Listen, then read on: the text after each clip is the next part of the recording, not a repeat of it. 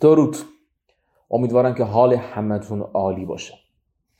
امروز می‌خوام فصل 6 رو برای شما شروع کنم. امروزی که مصادف با 22 بهمن ننگین تاریخ ایران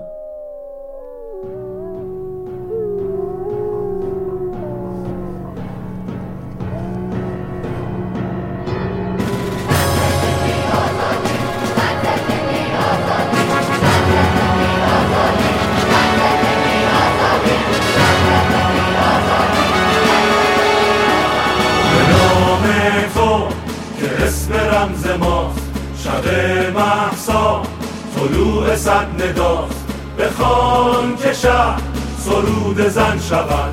که این وطن وطن شود. شبا هنگام میان کوچه ها. به در کوبد که نوبت شماست برادرم که سنگر من است. چو سای سار روشن است. دویدنش فراخ سینش چو جان پناه و معمن است. بر شاهدان خازیان می‌زنند. این جان خستگان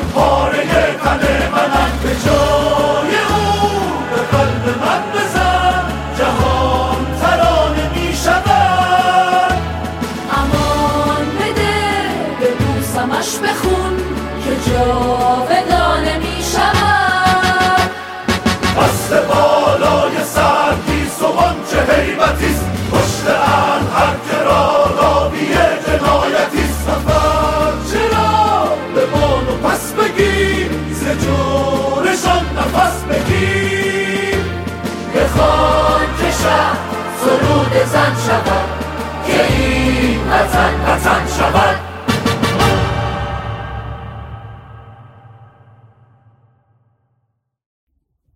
از آیسیوی کودکان بیمارستانی که مردمش این هفته ها دچار یکی از شدیدترین فاجعه ها یعنی زلزله جنوب ترکیه هستند.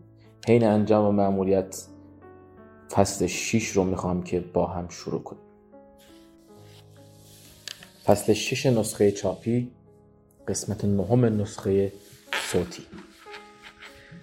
صفحه 115 فصل 6 ده راه برای سالمن میشی. وقتی احساس بدی دارید منفی فکر می‌کنید و این فکر منفی علت ناراحتی شماست. دکتر آلبرت الیس این موقعیت را الف به ج احساس نامیده است که الف برای حادثه حقیقی یعنی حادثه در عمل اتفاق افتاده. فرض کنیم که شما طلاق گرفته ب برای باورهای شما درباره حادثه ممکن است پیش خود بگویید همش تقصیر من است. دوستان و افراد خانواده ام درباره من چگونه قضاوت می‌کنند؟ و جیم برای نتایج باورهای شما. شامل طرز احساس و طرز رفتار شما انتخاب شده است. ممکن است اندوهگین باشید. ممکن است خجالت بکشید.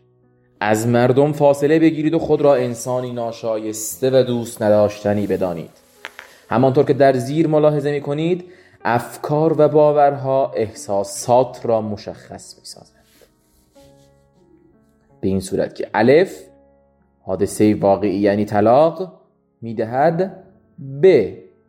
یعنی باور اینکه آدم خوبی نیستم. و آن هم می‌دهد جیم یعنی نتیجه که افسردگی است افکار و باورهایی که درباره حوادث دارید احساسات شما را تشکیل می‌دهند. اگر به خود بگویید همش تقصیر اوست. آدم خودمهوری است. به جای اندوهگین شدن و خجالت کشیدن عصبانی می شناخت درمانگرها روش های موثرتری ابداع کردند تا از آن برای تغییر اندیشه و احساس خود استفاده کنید. در این فصل با شما از روش هایی حرف می‌زنم که همه روزه در کلینیک از آنها استفاده می کنم در فصل های بعد نیز با روش های دیگری آشنا می شوید به کمک این روش ها به ابزاری در زمینه شناخت درمانی مجهز می شوید و در موقعیتی قرار می گیرید تا با انواع احساسات منفی منفی خود برخورد کنید. این روش ها را به دقت بخوانید. یک خطای شناختی را شناسایی کنید. همانطور که در فصل گذشته گفتیم هنگام ناراحتی. قبل از هر کار خلاصه ای از موقعیت یا مسئله ناراحت کننده را بنویسید. آنگاه احساسات منفی خود را شناسایی کرده. با توجه به شدت هر کدام برای آنها امتیازی از یک تا صد در نظر بگیرید. در محله سوم باید افکار اتوماتیک خود را در ستون سمت راست گزارش روزانه روحیه به ترتیب بنویسید. آنگاه خطاهای شناختی هر یک از افکار منفی را مشخص سازید برای راهنمایی بیشتر از فهرست خطاهای شناختی استفاده کنید. به عنوان یک مثال ساده مرد مجردی را در نظر بگیرید. فرض کنیم که اسم این مرد نیک باشد.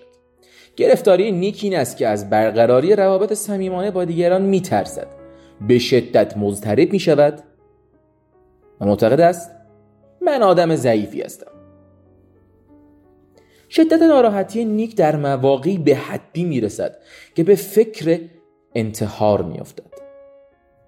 خطای شناختی نیک را بیابید و با توجه به فهرست خطاهای شناختی نظر خود را در دو سطر زیر یادداشت کنید.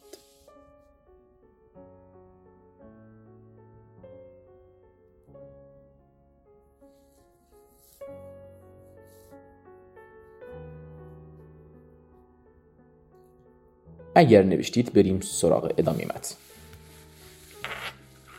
جواب گرفتاری نیک تعمیم مبالغه آمیز است زیرا او رفتارش را به خودش تعمیم می‌دهد.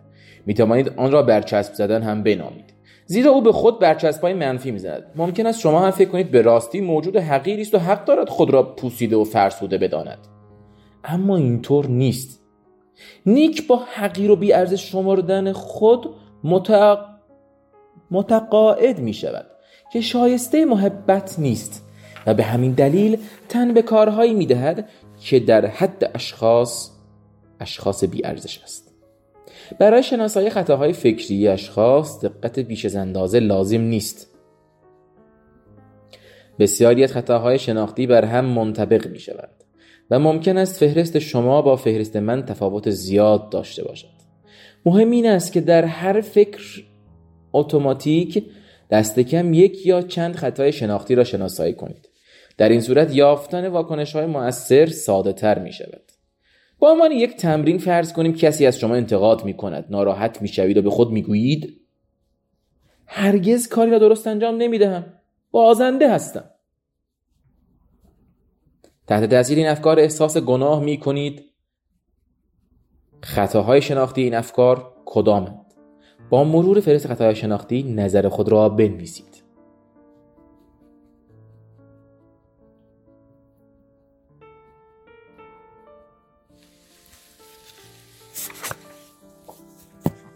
جواب تفکر هیچ یا همه چیز تعمیم مبالغه آمیز فیلتر ذهنی بیتوجهی به امر مثبت درشت نمایی استدلال احساسی برچسب زدن و شخصی سازی. دو شواهد را بررسی کنید. پس از نوشتن هر فکر منفی و مشخص کردن خطای شناختی آن از خود بپرسید چه دلیلی دارم؟ تحت تاثیر احساس بد اغلب بدون بررسی و واقعیت ها به بد بودن وضع رأی می دهیم اما پس از بررسی حقایق معلوم می شود که وضع به آن وخامت که گمان می کردید نیست. مثلا در ارتباط با مثال قبلی چگونه می توانید برای اندیشه منفی من هرگز کار درستی انجام نمی دهم من یک بازنده هستم؟ مدارک و دلایل موجود را بررسی کنید. نظر خود را در چند سطر بنویسید.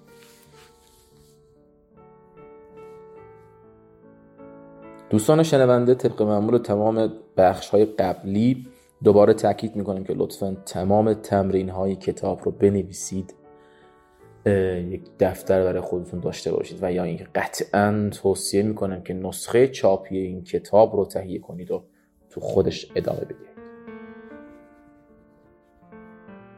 جواب می توانید از خود بپرسید آیا حقیقت دارد که من هرگز کار درستی انجام نمی دهم؟ کارهایی را که درست انجام می دهم کدامند؟ کارهایی را که خیلی خوب انجام نمی دهم کدامند؟ اگر در انتقادی که از خود می کنید حقایقی وجود داشته باشد می توانید بی آنکه به عزت نفس خود خدشه‌ای وارد کنید از آن درس بیاموزید به جای نوشتن عبارات و جملاتی از گونه من بازنده هستم اشکال را به طور مشخص بنویسید. سه. روش معیار دوگانه. وقتی در مقام انتقاد از خود هستید از خود بپرسید. اگر یکی از دوستان نزدیک من این مشکل را داشت آیا با او به همین شکل برخورد می کردم؟ اغلب ما در مقایسه با دیگران نسبت به خود سخت گیرتر هستیم. وقتی اشتباهی می کنید یا از رسیدن به هدفی باز میمانید ممکن است از خود انتقاد کنید. چقدر بیورزه است. نمی‌دانم که چه می کنم هرگز موفق نخواهم شد. اما اگر دوست شما مرتکب این اشتباه بشود احتمالا در مقام حمایت او را دلداری می دهید چرا به همین اندازه خودتان را تشویق نکنید؟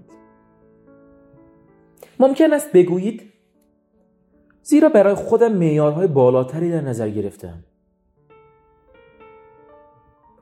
حالا اگر موافقید این استدلال شما را بررسی کنید مایلم بدانم که چرا این معیارهای بالا را برای خود در نظر گرفته اید ممکن است در جواب بگویید برای اینکه می‌خواهم همه تلاش خود را بکنم و به بهترین شکل ممکن ظاهر شود.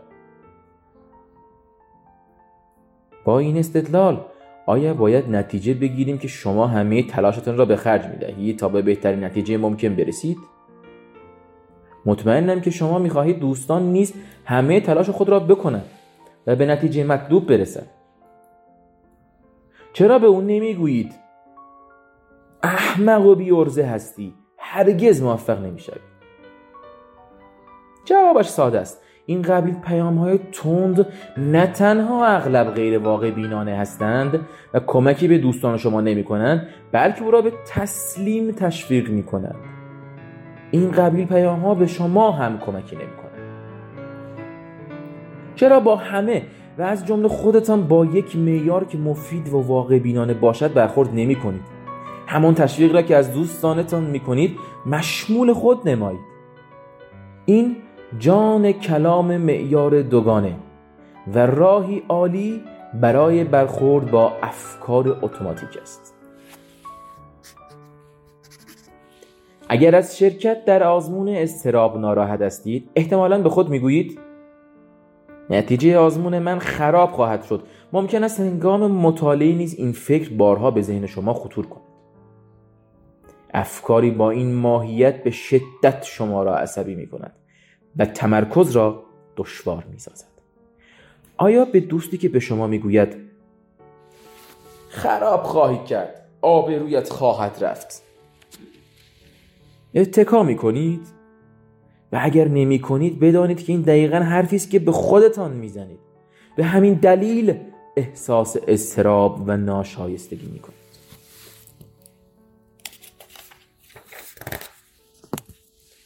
اگر می توانید از روش معیار دوگانه برای پاسخ دادن به این افکار منفی استفاده کنید. واکنش منطقی خود را در اینجا بنویسید.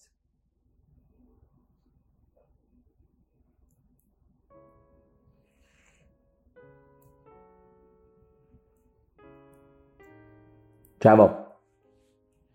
از خود بپرسید که اگر یکی از دوستان شما هنگام مطالعه عصبی و دست پاچه بود به او چه می‌گفتید فکر می‌کنم به او جواب قانع کننده می‌دهید. به او حرفی می‌زنید تا کمکش کرده باشد. احتمالا به او می‌گویید با این مطالعه که می‌کنی حتما در امتحان نمره خوبی می‌گیری. با این طرز برخورد به دوست خود اعتماد به نفس می‌دهید. اگر این را به خودتان هم بگویید اعتماد به نفس بیشتری پیدا می کنید از شدت دست پاچگی و سوانیت شما کاسته میشه. چهار روش تجربی. وقتی در اندیشه منفی هستید از خود بپرسید. آیا می توانم از این اعتبار این از اعتبار این اندیشه مطمئن شوم؟ برای توضیح بیشتر مثال می‌زنم. فرض کنیم که در مواقعی از روی تنبلی کارهایتان را به تعویق میاندازید. مثلا قرار گذاشتید به حسابهای بانکی خود رسیدگی کنه اما می‌گویید کار خسته کننده است. از این کار بر نمیآیم. بیش از اندازه دشوار است. تحت تاثیر این افکار به قدری ناراحت می‌شوید که تحملتان را از دست می‌دهید. منظور روش تجربی آزمون کردن این افکار است. می توانید از خود بپرسید آیا به راستی خسته کننده است؟ آیا به راستی بیش از اندازه دشوار است؟ با توجه به یکی از تجربه های گذشته این نقطه نظرهای خود را آزمون کنید و نظرتان را در چند سطر توضیح دهید.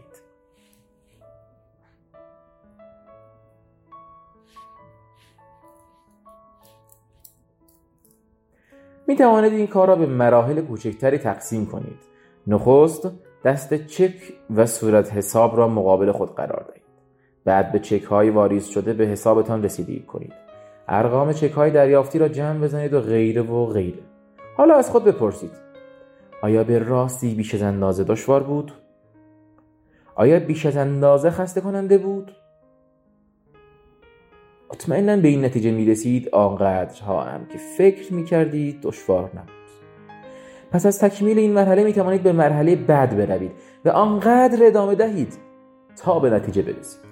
به عبارت دیگر با تجربه کردن با تجربه کردن کار مورد نظر افکار منفی خود را آزمون می کنید فلیس زن افسردهی بود که به یقین می‌گفت شوهرش را دوست ندارد و دوستانش هم از او روی گردان با این ذهنیت خانه نشین شده بود و به تلفن ها هم جواب نمی‌داد.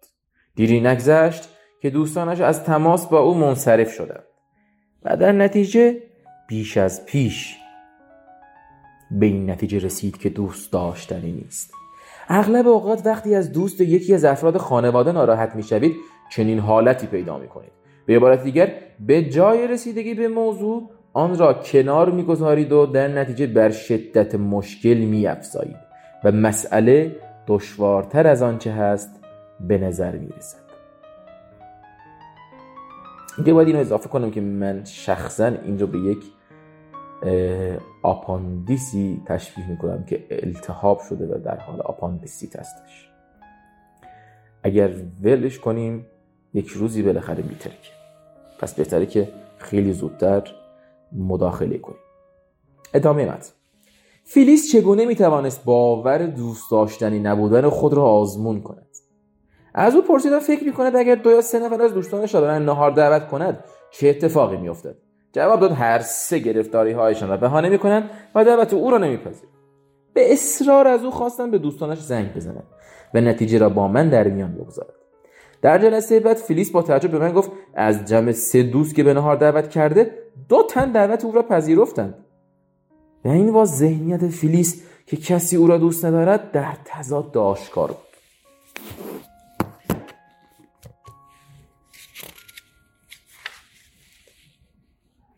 پنج اندیشیدن در سایه های خاکستری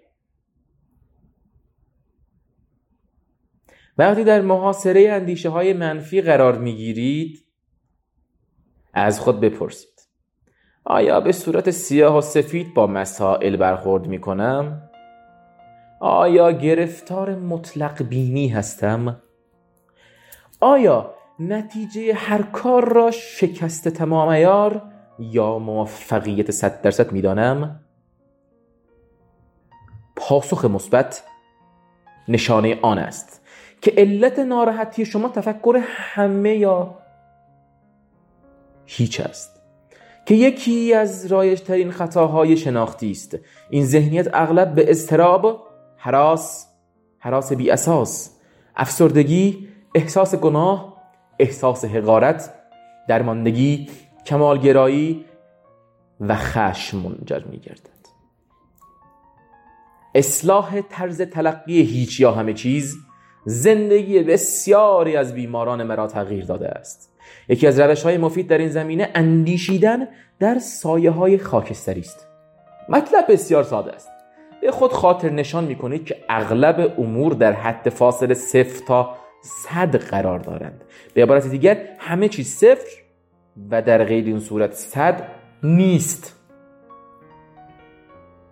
لیندا زن 45 ساله پر حرارتی است که در شیکاگو زندگی می کند سی ساله بود که شوهرش غیر منتظره مرد و او مسئولیت اداره شرکت کوچک ساختمانی شوهرش را بر عهده گرفت.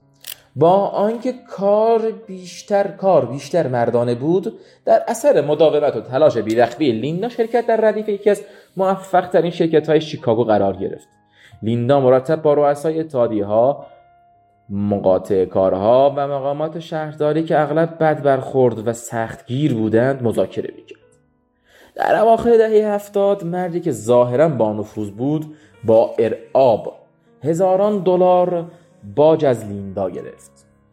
لیندا را تهدید کرده بود ظاهرا تهدید کرده بود که اگر به پیشنهاد او تن ندهد کارگران ساختمان دست به اعتصاب خواهند و بعد در ادامه تهدید کرده بود که نام او را در فهرست سیاه قرار می‌داد تا ورشکسته شود. لیندا تسلیم شد و از روی ترس و آز پولها را پرداخت کرد. از آن تاریخ به بعد در هیچ مزایده در این بخش از شیکاگو شرکت نکرد. کارگاه خوبی داشت. کارگاه خوبی داشت. روزگارش همچنان خوب بود و این حادثه تدریجا فراموش شد. دو ماه پیش لیندا احزاره از ناحیه بازرسان فدرال دریافت کرد. مردی را که به تهدید از پول گرفته بود دستگیر کرده بودند و دفترچه او شامل فهرست پولهای غیرقانونی دریافت شده به دست پلیس افتاده بود. اسم لیندا نیز در این فهرست مشاهده می‌شد. وکیل لیندا موفق شد با سپردن زمانت لیندا را در روز محاکمه از زندان آزاد کند. لیندا بسیار نگران بود. از آن میترسید که اگر در دادگاه جریان واقعه را بازگو کند از سوی متهم و یاران او به خطر بیفتد. اما بیشتر از همه اینها از درج خبر در روزنامه ها میترسید. با خود می‌گفت افراد خانواده و مشتریایم به بی صداقتی من پی می‌برند. مرا به بی شخصیتی متهم می‌کنند و برایم احترام قائل نمی‌شوند. هنگام صحبت با من لیندا از شدت احساس گناه کلافه بود و میگریست. آیا می توانید خطاهای شناختی او را بیابید؟ نظر خود را در چند سطر بنویسید. لطفا خطاهای شناختی رو بنویسیم تا بریم به ادامه متن.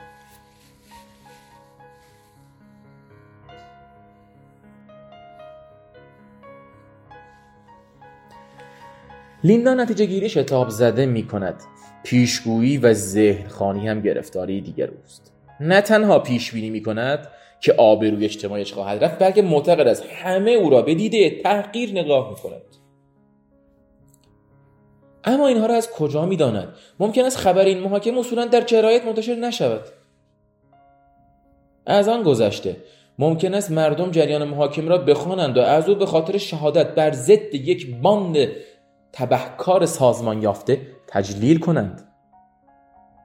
خطای شناختی مهمتر او تفکر هیچ یا همه چیز است. لیندا صداقت خود را زیر سوال برده است. در مکالمه که همکنون می‌خوانید اندیشیدن در سایه های خاکستری را به او یاد دادن دکتر برنز آیا تو را به بی صداقتی متهم خواهند کرد؟ بر اساس امتیاز صفر تا صد برای صداقت در 15 سال گذشته عددی در نظر بگیر. صفر درصد صد درصد چند درصد؟ لیندا. باید بگویم 95 درصد. بارها مشتریانم پولی بیش از آنچه باید میپرداختند و میپرداختند و من مبلغ اضافی را به آنها باز میگرداندم. شرکت از صادقانه داره می‌کنم. اما در این یک مورد به خصوص اشتباه کرد. دکتر برنز بنابراین اگر 95 درصد صداقت کاری داری چگونه می‌توانی بگویی که صادق نیست؟ آدم 100 درصد کامل و بیعیب و نقصی نبوده ای. اما در مقایسه با اغلب مردم برخورد صادقانه تری داشته. لیندا. اما دیگران درباره من چه خواهند گفت؟ دکتر برنز. مهم این است که خود تو چه فکر می‌کنی؟ تنها افکار خود تو روی عزت نفس تو تاثیر می‌گذارد. ناراحتی تو از آن روز که می‌خواهی صد درصد کامل و بیعیب و نقص باشی اگر موافقی با هم نمایشنامه ای بازی کنیم من نقش لیندارا بازی می‌کنم و تو نقش یکی از مشتری های شرکت. تو اظهارات مرا در روزنامه شیکاگو, شیکاگو تریبون می‌خوانی. از تو می‌خواهم در ارتباط با من. هرچی از آن بدتر نیست بگویی. بگو که بی صداقت هستم و بنابراین دیگر با من کار نخواهی کرد. لیندا در نقش منتقد. خدای من ماجرای تو را در روزنامه شیکاگو تریبون خواندم. آیا به راستی این همه رشوه دادی؟ دکتر برنز در نقش لیندا. بله این کار کردم. کارم اشتباه بود. ای کاش نمی کردم لیندا در نقش منتقد. با این حساب صادق نبودی. می‌خواستی به اتحادیه رشوه بدهی. علتش این است که هرس می‌زنی دکتر برنز در نقش لیندا. همینطور است که می‌گویی ترس و هرس مرا به این کار کشید. باجگیر تهدید کرد که اگر به خواسته او عمل نکنم مرا نابود می‌کند. ترسیدم و گیج شدم. می‌دانم کارم درست نبود. لیندا در نقش منتقد. با این حساب چرا باید باز هم با تو قرارداد امضا کنم؟ دکتر برنز در نقش لیندا. به خاطر قراردادهای بسیار خوبی که قبلا با هم داشتیم معتقدم که شرکت من یکی از بهترین شرکت های شهر است. لیندا در نقش منتقد اما تو خراب کردی قبول کن. دیگه برای تو احترام قائل نیستم. دکتر برنز در نقش لیندا. بله قبول دارم خراب کردم و آرزو می‌کنم این کار را نکرده بودم. من جریمه این کار را دادم. و درس زیادی آموختم. اگر بخواهی به من احترام نگذاری این حق توست. می‌توانی نگذاری. در بسیاری از مواقع خودم همچنین احساسی دارم اما هنوز فکر می‌کنم می‌توانم نیاز تو را به خوبی برآورده سازم. اگر بهترین ساختمان را به منصفانه ترین شکل خود بخواهی می‌توانی با من قرارداد ببندی. من حاضر هستم اما اگر در جستجوی کسی هستی که تاکنون اشتباه نکرده می‌توانی دنبال او بگردی. اما بدان در این اقیانوس که می‌روی کوسه های زیادی انتظارت را می‌کشند. مواظب باش. مسلما اشخاص هرگز با این لحن تحقیرآمیز با لیندا صحبت نمی کنند. منظور این بود که لیندا خود را بپذیرد و با افکار سرزنش آمیز برخورد کند. بله به واقعی اشتباه کرده بود و در موقع بدی قرار داشت. می توانست موضع تدافعی بگیرد به خود را یک قربانی بیگناه بخواند. اما این موضع او تدافعی و غیر باقی بینانه بود. لیندا می توانست خود را پوسیده و خطا کار بداند و تسلیم شود. اما در عین حال می توانست به اشتباه خود اعتراف کند خود را ببخشد و به زندگیش ادامه دهد.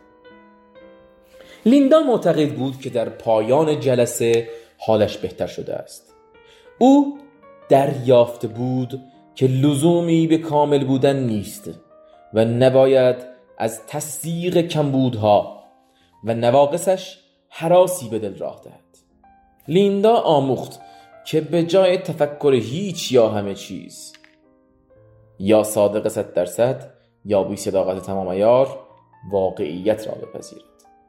صداقتش با آنکه صد درصد نبود زیاد بود. لیندا با این نگرش جدید می توانست بدون از دست دادن عزت نفس خود به اشتباهاتش اقرار کند و از حوادث درس بیاموزد. شش روش بررسی. راهی برای ارزیابی طرز ترقی های منفی طرح این سوال است. آیا دیگران هم همچین نظری را دارند؟ بررسی این سوال اغلب دشوار نیست. ریچارد معمولا هنگام بحث با همسرش ناراحت می‌شد. معتقد بود اشخاص اگر یکدیگر را دوست داشته باشند با هم نزاع نمی کنند ریچارد چگونه می توانست از واقع بینانه بودن این طرز تلقی خود آگاه شود؟ نظر خود را در چند سطر زیر بنویسید.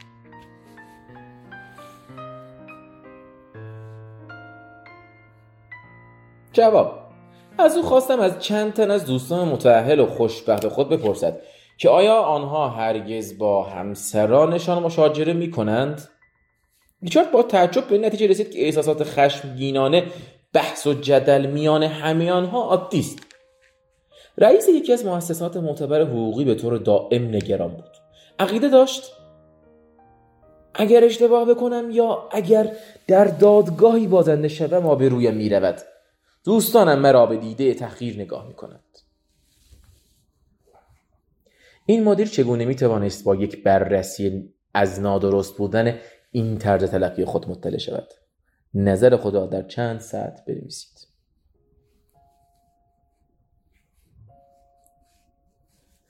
جواب حقوقدان تصمیم گرفت موضوع را موضوع را از همکارانش سوال کند. اغلب آنها به او گفتند که اتفاقا اگر در یک جلسه دادگاه بازنده شود او را بیشتر دوست خواهند داشت زیرا در این صورت انسان حقیقی تری به نظر خواهد رسید. مدیر مزبور با شنیدن نظرات همکارانش احساس آرامش زیادی پیدا کرد. یک سال بعد او عملا در یک دادگاه بازنده شد و این نخستین بار بود که پس از ده سال با شکست روبرو می‌شد. در جلسه با حضور همکارانش موزر را موضوع را مطرح ساخت و کمال تعجب مشاهده کرد. حدود نیمی از حاضرین به شدت در مقام دفاع از او برآمدند. نه رفتار دوستانه نشان دادند. نیمی دیگر اصولا به بازنده شدن این حقوقدان در جلسه دادگاه بیعلاقه بودند. اما ظاهرا بسیار علاقه داشتند که از باختهای اخیر خود حرف بزنند. جالب ترین جلسه بود که او تا آن زمان در آن شرکت کرده بود. فهمید که انسان بودن اشکالی ندارد. فهمید که گاه موفق نشدن گاه موفق نشدن اشخاص را به یکدیگر نزدیکتر می کند و سرانجام به این نتیجه رسید که موفقیت های خیره کننده متعدد گذشته هرگز باعث احساس نزدیکی و صمیمیت نسبت به دیگران نشده است. پایان بخش نه صوتی و صفحه 127 نسخه چاپی. با آرزوی آزادی وطن به امید حال خوب همه ماها و تبدیل این حال بد به حال خوب تا یک بخش دیگه به همه شما درود میفرستم.